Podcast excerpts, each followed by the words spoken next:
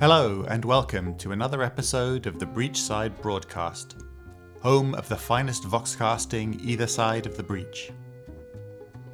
On today's episode, we continue the story of the Crossroads Seven and their hotly anticipated concert at the Star Theatre. The stage is set, the lights are lowered, the music is about to begin, and Fortune is about to come face to face with despair. I hope you enjoy the conclusion of The Bold and the Desperate, right after this word from our sponsor.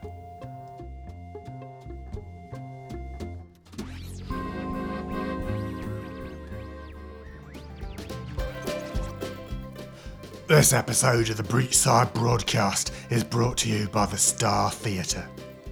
Join us at the Star for the finest in live entertainment, from the hottest Earthside vaudeville acts to our own local cabaret dancers. Tonight only, we are proud to feature a performance by Fortune's Favour, formerly known as the Crossroads Seven. Don't miss this once in a lifetime show.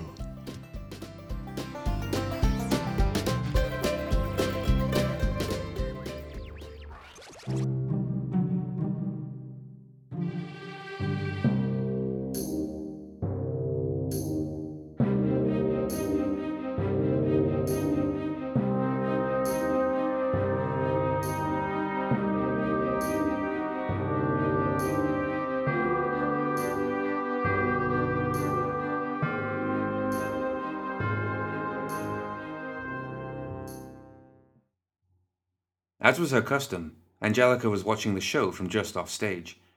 A wave of emotions plunged through her as the music cranked up in volume and speed, burning hatred that could just as easily be mistaken for lust, or envy, or pride. She gritted her teeth, grabbing hold of one of the booms that supported the overhead lighting. She knew heavy magic when she saw it, and doubly knew what she had to do. Angelica tore herself away from the stage, stumbling back to the green room and slamming the door. The music died, cut off by the heavy soundproofing. Just as quickly as those feelings had filled her, they dropped away. Well, shit, she mumbled. Someone's going to have to drop the curtain on that. A blonde woman in overalls opened the other door into the green room, the one that led to the catacombs beneath the stage. Her eyes were wide with fright. What the hell is going on out there? the woman asked. We need to find whoever signed this band, Angelica said. Charisse, spin up the Coryphée. The Coryphée? The blonde woman seemed surprised at first, but then her training kicked in and she nodded in understanding. How many of them? Angelica was already moving past Charisse, her sequin dress shimmering like a torch in the dim backstage area. All of them. Charisse's eyes widened in surprise. Shouldn't we get Colette? she shouted after the retreating MC. The panic was evident in her voice. Even a single Coryphée was a dangerous combatant, and any threat that warranted more than one or two of the clockwork murder machines was more than she could comprehend. Angelica spun around and threw her arms out to her sides as if to ask, What do you think I'm doing? Then she was hurrying forward again, trusting that Charisse would follow her orders and get the Coryphées into place. Even if the blonde locked up in fear, Angelica just didn't have time to find someone else. She had to warn Colette while there was still time. The proprietor of the Star Theatre had made certain that the most dependable members of the Guild's train detail were among the audience tonight, ensuring that the night shift would be manned by slackers, idiots, and guardsmen who were on the Arcanist's payroll. With a handful of scrip and a few flirtatious winks, a large shipment of the Union smuggled soulstones would find itself safely stowed on the train, ready to be shipped back to Earth without the Guild's knowledge. Colette had decided to oversee the delicate operation herself, and had left Angelica in charge of things at the theatre. Reaching the aviary, Angelica threw open the metal door and was greeted with the unblinking gaze of a dozen clockwork doves, all of them lined up neatly in two little rows upon their respective shelves. Despite the dire situation, she smirked when she saw that one of the tiny mechanical birds was wearing a very small top hat. Snatching up the bird, she tapped it twice on its head, indicating that she was about to give it a direct order. Fox is in the hen house, she said, repeating the code that every showgirl learned in her first week of training. The dove released a tinny coo of understanding and launched itself into the air, swirling upwards through the covered, chimney like opening overhead. Angelica sighed in relief. Her respite was short lived. A crack of thunder sounded in the narrow confines of the theatre, rattling the building and shaking dust from the ceiling. Angelica stared down at the floor, in the direction of the theatre, and the commotion. Gunshots rang out. She looked back at the chimney and the fleeing doves. Come on, baby, she whispered. You're needed on the main stage. A wall of sound rolled out across the audience. Everywhere that it touched, every heart that heard it, and every soul that twisted under its influence, chaos followed. Every soul contains the seed of sin, and when drawn to the surface, that seed becomes a monster. The pair in black and red promenaded down the main aisle, arm in arm, like a royal couple greeting their subjects. They watched as the audience surged forward as one, trapped in the throes of the band's influence, their sins bursting through their skins and wreaking havoc. The man in black leaned close to the woman's ear. A long time coming, he whispered. All these fortunate souls, each one guided by our hand, gifted with our luck, until today, until now. They don't seem so lucky now, the woman answered. Fortune can be a cruel bitch, he said, leaning in to kiss her cheek and whisper in her ear. She laughed and dug her nails into his wrist. Yes, we can. And now? She twisted her head toward the entrance, a line of worry creasing her forehead. Did you hear that?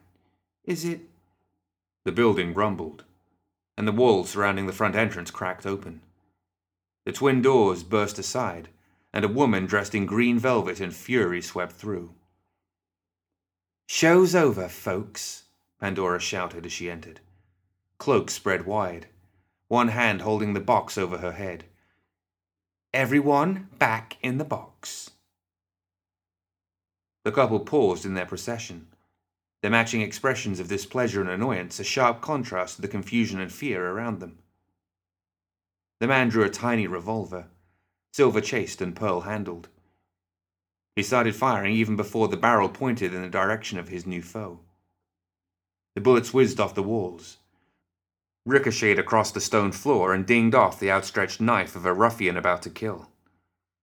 Each shot deflected and flew at Pandora with incredible accuracy, bullets whistling right at her heart. Each slug flattened itself against the wooden side of the box and clattered to the floor. Pandora smiled wide and batted her eyes. Fortune, she purred. You should know better than that. Despair. The man in black holstered the pistol with a flourish, then shoved his hands into the pockets of his suit pants as he began walking casually up the aisle toward the thing that had once been Pandora. Someone finally solved that little puzzle box of yours, hmm? The woman in red veered off in the other direction, putting a crowd of terrified humans between her and the other tyrant. And a never-born host at that. You were always taking the difficult path, weren't you? Dark, sinuous tendrils of shadow began to creep outward from Pandora, as despair grew more comfortable with its new body. Two hosts, despair mused its voice tearing deep furrows into the minds of those unfortunate enough to hear it speak. Is that not the dragon's trick? Same old fortune, always stealing from your betters. The faces of both the man and the woman twitched at the same time, but it was the man who spoke. We've come up with a few tricks of our own, he insisted. Want to see? The woman raised her head and gestured to the stage, and the song changed. The bodies of the band twitched and jerked like marionettes. Sloth brought his hand down on the strings of his bass, releasing a deep, reverberating peal. Pride and Greed joined him next, adding their own notes, and soon the entire band was playing a strange, lilting song, unlike anything the audience had ever heard. Music and magic flowed from the seven, and into the heads of the audience, smothering their horror and panic in a phantasmagoria of raw sin. Despair wasn't familiar with the song, though it did stir long forgotten memories of its mortal life, long before it had cast aside its impermanence. Images of easels splashed with blood, and fat black flies trapped in open jars of mixed paint welled up from the past. And with the thought, the tyrant obliterated the stirring memories from its mind. They were a distraction at a time where it most needed to be focused. To Despair's ears, the song was akin to a thousand barbed threads, each of them winding its way into the minds and souls of the humans around them. Some of the barbs were of shades and hues well known to its palate the poisonous emerald of jealousy, the prickly maroon of anger, the dirty grey of apathy. But others consisted of colours that despair had not employed in countless centuries. Here and there, despair thought it could see images taking form among the weaving threads, only to break apart and reform as the band lurched into a new verse. In a flash of insight, Despair realized the full extent of its fellow tyrant's plan. Fortune had filled the performance hall with humans of extraordinary luck, some of it natural, some of it carefully cultivated by the tyrant across a decade of subtle maneuvering and manipulation. The humans had been force fed a steady diet of favorable coincidences and lucky breaks. And now their hidden luck intended to slaughter them and reap the rewards. The only flaw was that Fortune had, for reasons despair could not fathom to guess, built its plan atop the backs of a handful of mortals. Intending to overwhelm the band with self destructive urges and bring the performance and Fortune's hope of ascension to an abrupt end, Despair lifted its arm, only to find a dozen colored threads woven through its skin. The barbs tightened as the song's tempo increased, and more memories bloomed in the tyrant's mind a shattered statue, broken masks, delicate fingers carefully smearing foul paint onto scarred flesh. The man in black had closed the distance between them. Reaching out, he took Pandora's chin in his hands and smirked. Despair's gaze was distant, and the mouth of its host moved up and down as she silently mouthed the words to the abhorrent song that swirled through the theatre. You always underestimated the value of luck, the man in black whispered as he leaned forward, his voice like poison in her ear. Did you think me foolish enough that I wouldn't prepare for one of our peers showing up? Across the room, the woman in red watched with amusement as the humans around her gave in to their base impulses. Some grabbed weapons and began to stab and bludgeon those sitting next to them, while others ripped at their clothing and embraced in desperate need. The woman nearest her, trapped between two different melodies, had ripped jeweled necklaces from the necks of the women around her and was trying to swallow the strings of pearls and diamonds before their former owners could claw them away. No matter their obsession, however, they all gave the couple a wide berth without truly understanding why. The man in black stepped back from despair and motioned to it with his hand. Heeding his silent command, one of the patrons, his suit torn and bloodied, cautiously approached the slack-jawed tyrant. He was brandishing part of a broken armrest like a crude club, its end smeared with gore and clumps of blood-matted hair. On stage, the vocalist screamed incoherent words into the twisting tapestry of the song, and with a matching scream, the man swung his club at despair catching the dazed tyrant right in the side of the head. Pandora's body crumpled to the ground as the club came down again and again, cracking bones with each brutal strike. Gradually, Pandora became aware of darkness and agony. Her entire body ached, and her right arm and leg were bonfires of pain. Briefly, she wondered if she was dead, or even undead. But then she tried to breathe, and was rewarded with pain the likes of which she had never known. She nearly blacked out right there and then, but one thought kept her tenuous grip on consciousness intact. Dead people don't breathe. Slowly, she forced her eyes open. Slowly, she forced her eyes open. She was on the ground, staring up at the intricately painted ceiling of the Star Theatre. People were moving around her, but something was wrong. She couldn't hear them moving, or rather, their shouts and screams were muffled by the loud ringing sound in her ears. She tried to turn her head, but pain seared its way through her skull. Groaning, it came out as little more than a wheeze. Pandora tried to sit up, but something weighed down her right arm. Another wave of pain roared through her as she turned her head. And after the blurriness of her vision cleared, the shape of the tuxedo clad man swam into focus. He was kissing her hand? A torrent of agony roared through her arm as he pulled back and slurped down the flesh she had torn away. He was eating her. Using her good arm, Pandora motioned toward the man, sending barbs into his mind and turning his hunger inward. Without missing a beat, the man tumbled backward and started gnawing on his own fingers. Freed of his weight, Pandora was able to push herself into a sitting position and look around, taking stock of her surroundings. Everything was in chaos. The patrons of the Star Theatre, those that were still alive at least, had lost their minds. Some were looting purses and wallets. Others were standing atop their seats and boasting loudly about their accomplishments. And still more had chucked their clothes entirely and given in to their most base hedonistic impulses. The most impressive and terrifying sight was reserved for the stage, however. A swirling mass of bright crimson and dark black energy was buoying a man and a woman dressed in similar colors toward the ceiling. It was the same sort of energy that she herself had once wielded, back when such a thing had still been possible. Eyes locked on the column of energy, Pandora winced as she forced her ruined arm into her pocket. Fingers stripped of flesh closed around the warm soul stones that she kept there, and with the thought, she willed the energy into herself. Fractured bones fused back together, and flesh knitted itself over healing muscle as the energy flowed out of the soul and across her body, repairing her injuries. As the healing surge flowed through her head, she winced at the unpleasant sensation of her skull shifting back into place. And then the ringing disappeared, allowing the full force of the band's music to wash over her. It hit her in waves.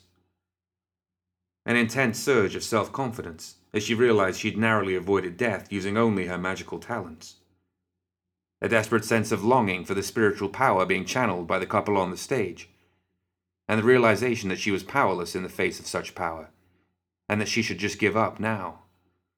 Pride, envy, sloth. But none of these held sway over her soul. She shoved them aside and stood up. She held out her hand, and the box mystically reformed in her palm.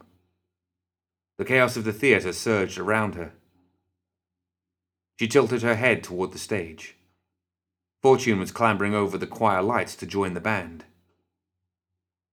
That's enough, Pandora said, striding forward. You've had your fun, Fortune. My turn. A clear, feminine voice, well accustomed to projecting to the back seats, cut through the music like a knife. Time for your curtain call. A few of the band members looked upward just in time to see the velvet curtain suspended above loosen, then snap free.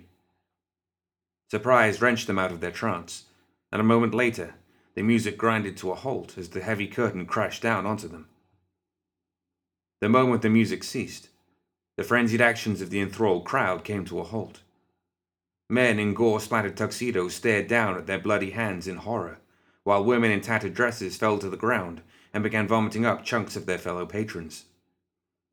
Some frantically snatched at whatever clothing was nearby to cover their naked bodies, while others collapsed to the ground and began screaming as the pain of their numerous injuries finally caught up with them. High above the stage in the catwalks, Colette Dubois tossed aside the sword she'd used to sever the curtain's counterweight and snapped her fingers. She exploded into a cloud of glitter and blue smoke, only to reappear center stage amidst a burst of doves. though not dressed in her typical stage costume. She was wearing workman's pants, a common white shirt, a heavy cloak trimmed with hawkat fur, and matching earmuffs. Colette remained a sight to behold. The illusionist pointed a delicate finger at the swirling mass of black and red energy gathered at the stage's edge. I don't have the faintest idea what the hell you are, but I'm going to have to ask you to leave my theater. The figures floating in the column of twisting energy whipped around to face Colette and descended to the stage. At first, they appeared to be human, but there was something else superimposed over the top of them a hideous creature with six limbs and a face that resembled a theater mask, half in crimson and the other in black. We do not have time for this interruption, the thing replied, its twin voices spilling from the mouths of both the man in black and the woman in red. Our ascension is nigh. Colette tapped her earmuffs. Sorry I didn't catch that. I'll assume it was something clever. The woman in red made a swiping motion toward Colette and the spectral thing possessing her mimicked the gesture. A massive claw of boiling red black energy slashed into the magician and passed right through her as the image shattered like a mirror. Colette reappeared, standing atop the edge of the balcony across the theatre, but before she could get her bearings, the man in black raised his hand and snapped his fingers. With a groan, the balcony lurched under Colette's feet and sent her and the dozens of confused patrons still in the balcony tumbling toward the seats below. Colette shouted in surprise and twisted her fingers, intending to teleport herself and the other patrons to safety, but the magic slipped away from her grasp like oil. Across the room, the woman in red watched with pleasure as the annoying illusionist disappeared into a tremendous crash of sound and dust. With that problem dealt with, the tyrant turned its dual attention back to the band. Play. Play until you die if need be, but play. We're trying, came Greed's reply from underneath the curtain.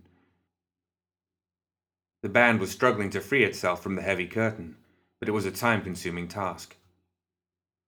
The tyrant's attention was drawn away from the band by a light hearted voice. Excuse me?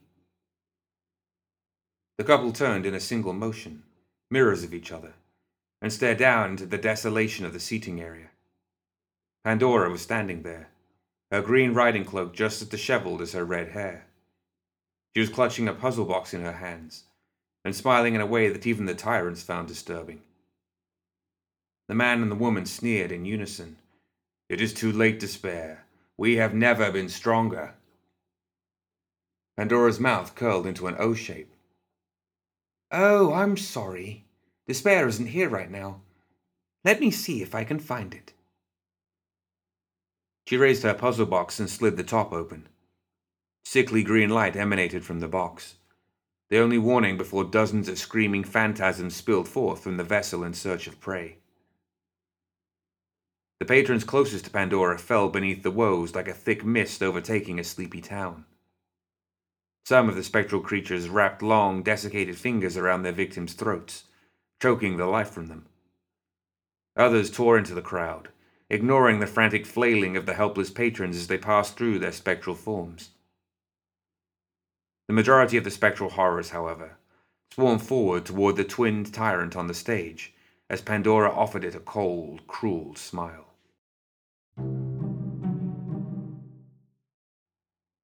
As fortune fought off the wave of spectral woes that swirled around the tyrant, Pandora felt a familiar presence swelling up inside her, as if awakening from a long sleep. Her initial reaction was panic, but the presence devoured the emotion before it could overwhelm her. You are mine. No, she shouted, and threw the puzzle box across the room. It shattered on the wall, and then she was holding it again and staring down into its bottomless depths. What had she been doing? She craned her neck upward, toward the towering creature of swirling red and black energy. Our enemy. Pandora cocked her head to one side as she watched the fight. Two hosts, she murmured, her mind working its way down a crooked path. She could feel another entity following her train of thought, though every time she started to become distracted by its presence, it wiped away that part of her thoughts, pushing her forward. Oh, her eyes widened as it came to her. Oh. The horrible thing that was twisted around her soul reveled in her idea as it colluded with her on the plan, and gradually her smile returned. Reaching out toward the man in black, she wrapped her magic around him, sending barbs of darkness into his mind.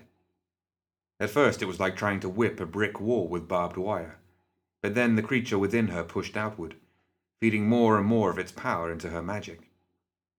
Sensing the assault upon his mind, the man in black turned his head to look at her. She and despair both poured everything they had into the tyrant's vast mind overwhelming it with grief, sorrow, and every self destructive impulse they could dredge up from the shattered depths of their damaged psyches. The will of a tyrant was far beyond that of a mortal man, however, and Pandora could feel the man in black steeling himself against her power. The cyclone of energy swirling around the couple darkened to black, as Fortune poured more of its power into him, bolstering his defense to protect him from harm. The man's lips pulled back in a wild, inhuman snarl as he raised his hand and prepared to scar Pandora from the world with a fatal blast of bad luck. A feral scream escaped Pandora's lips as despair sacrificed a vital portion of its power, flooding Pandora with more energy than she'd ever wielded before. That energy surged outward from her and into the man in black, just enough to thread a singular self destructive impulse into his mind. Fortune had been expecting this, and it wrapped its considerable power around him, protecting its host from whatever he might do to himself.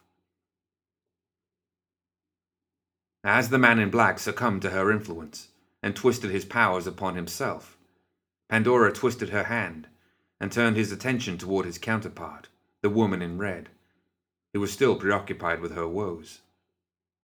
By binding itself to two separate hosts, Fortune had woven the man and woman together and made them one. With a roar of self hatred, the man in black released the dark magics he had gathered, not at his physical body, but at the other part of himself, at the woman in red.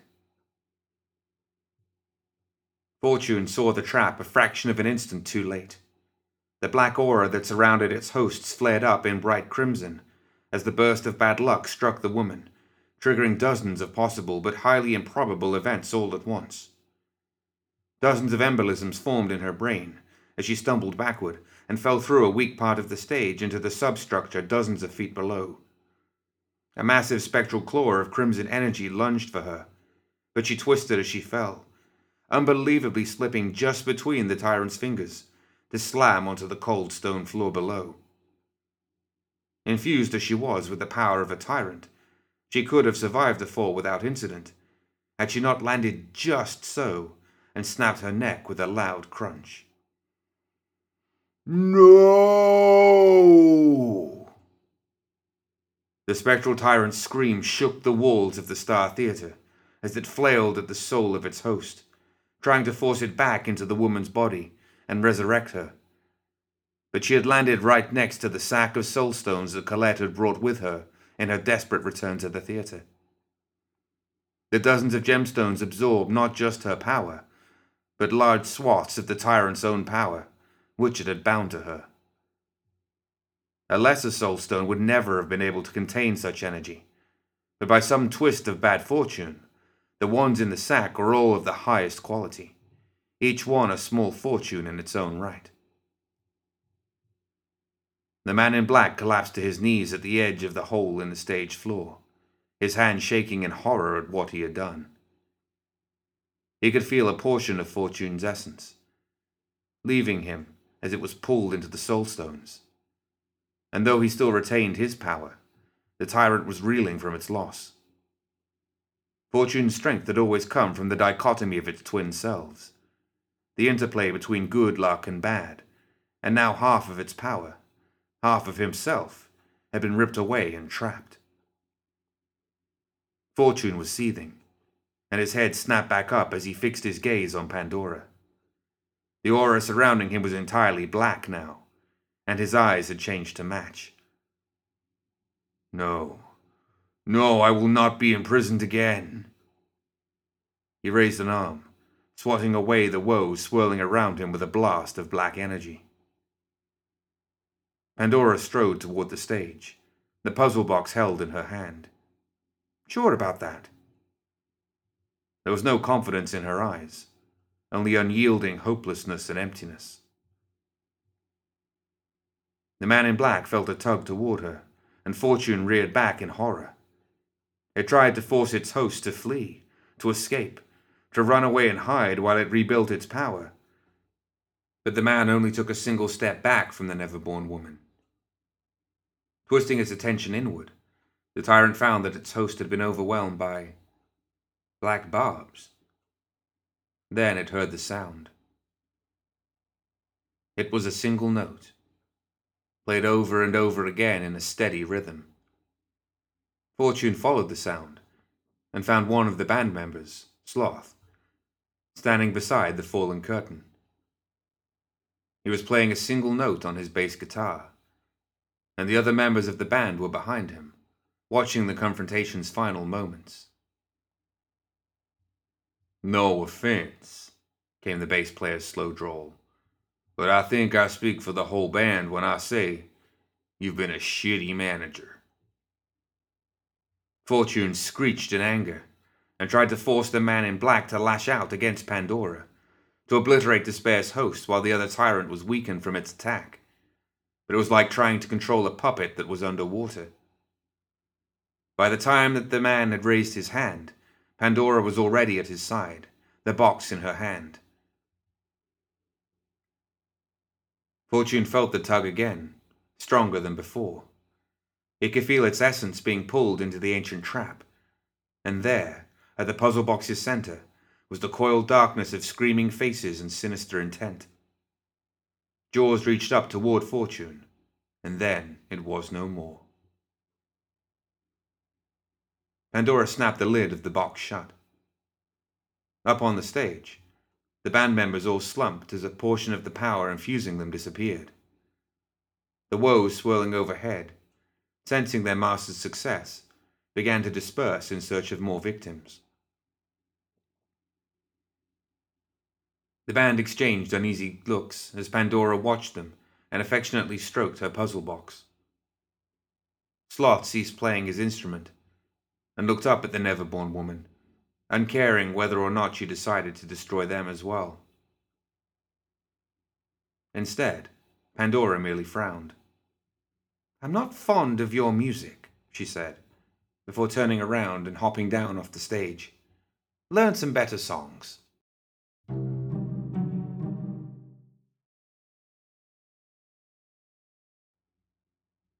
The massacre at the Star Theatre was still hot news, even weeks later. The survivors that still had their wits about them tried to describe the red haired monster that sparked the whole thing. But the only thing they could really remember was her hair and her eyes, and the devastation that she had left in her wake. Colette Dubois gave a sympathetic interview to the Malifaux Tatler, in which she expressed her deepest sorrow that the Star Theatre had been the target of a never born attack. Though her initial interview was very critical of the Guild and how it had failed to protect the honest, hard working citizens of the city from the predation of the monstrous natives of Malifaux, a bit of creative editing had twisted the story into a condemnation of the Neverborn in general, and a call for increased patrols from the hard-working Guild Guard. Different versions of the story ran on the front page of the Tatler for three days, right alongside an article that explained how the Guild's creation of its new Frontier Division would allow the Guild Guard to focus their efforts upon the protection of Malifaux City. Angelica sighed as she threw the paper down on the stage. She was sitting on the edge next to Colette as the two of them watched the construction workers slowly tear apart the collapsed balcony and carry the debris out to the street. Honestly, I don't know why you even bothered to give them an interview in the first place. Colette continued to bob her finger in front of the clockwork dove that was resting on her wrist. It chirped in a different key with each dip. It's good publicity. Everyone wants to know what happened. And if the guild thinks that things have been handled, they won't look into things any further. More sleight of hand, Angelica replied, smiling as she shook her head. Did you figure out what you wanted to do with the soul stones? The ones from the basement? I gave them to Kaeris. Catching the look that Angelica shot her, Colette raised her finger, prompting the dove to chirp out a sharp, piercing note. Don't start. We can't have those things lying around the theater, and I'm not comfortable using them. Kaeris and her. Arsonists? Angelica offered. Associates, Colette continued with a smirk. Are better equipped than us to dispose of the stones. She turned her attention back to the mechanical dove. Besides, this way I don't have to get her a birthday present this year. She's so hard to shop for. Angelica rolled her eyes, pushed off from the stage, and went to help the workers tear apart the rest of the balcony. Standing in front of a boutique shop window, its display half hidden by muted shop lights and shadow, was Pandora. Her fingers twiddled with the tears in her clothes as she stared at a mannequin in a long black dress. As she focused on the subtle details the red thread, the hand secured obsidian beads, the endlessly looping embroidery her hand found its way to the box's lid, cracking it open with an absent minded flick of her thumb. Now that's a bold look. Two voices immediately spoke from the box. With that gorgeous red hair, I'm starting to think that black is your color. Maybe we should talk a. As if from a daydream, Pandora woke up and closed the lid. She sighed, pushed her hair away from her eyes, and walked away from the boutique window.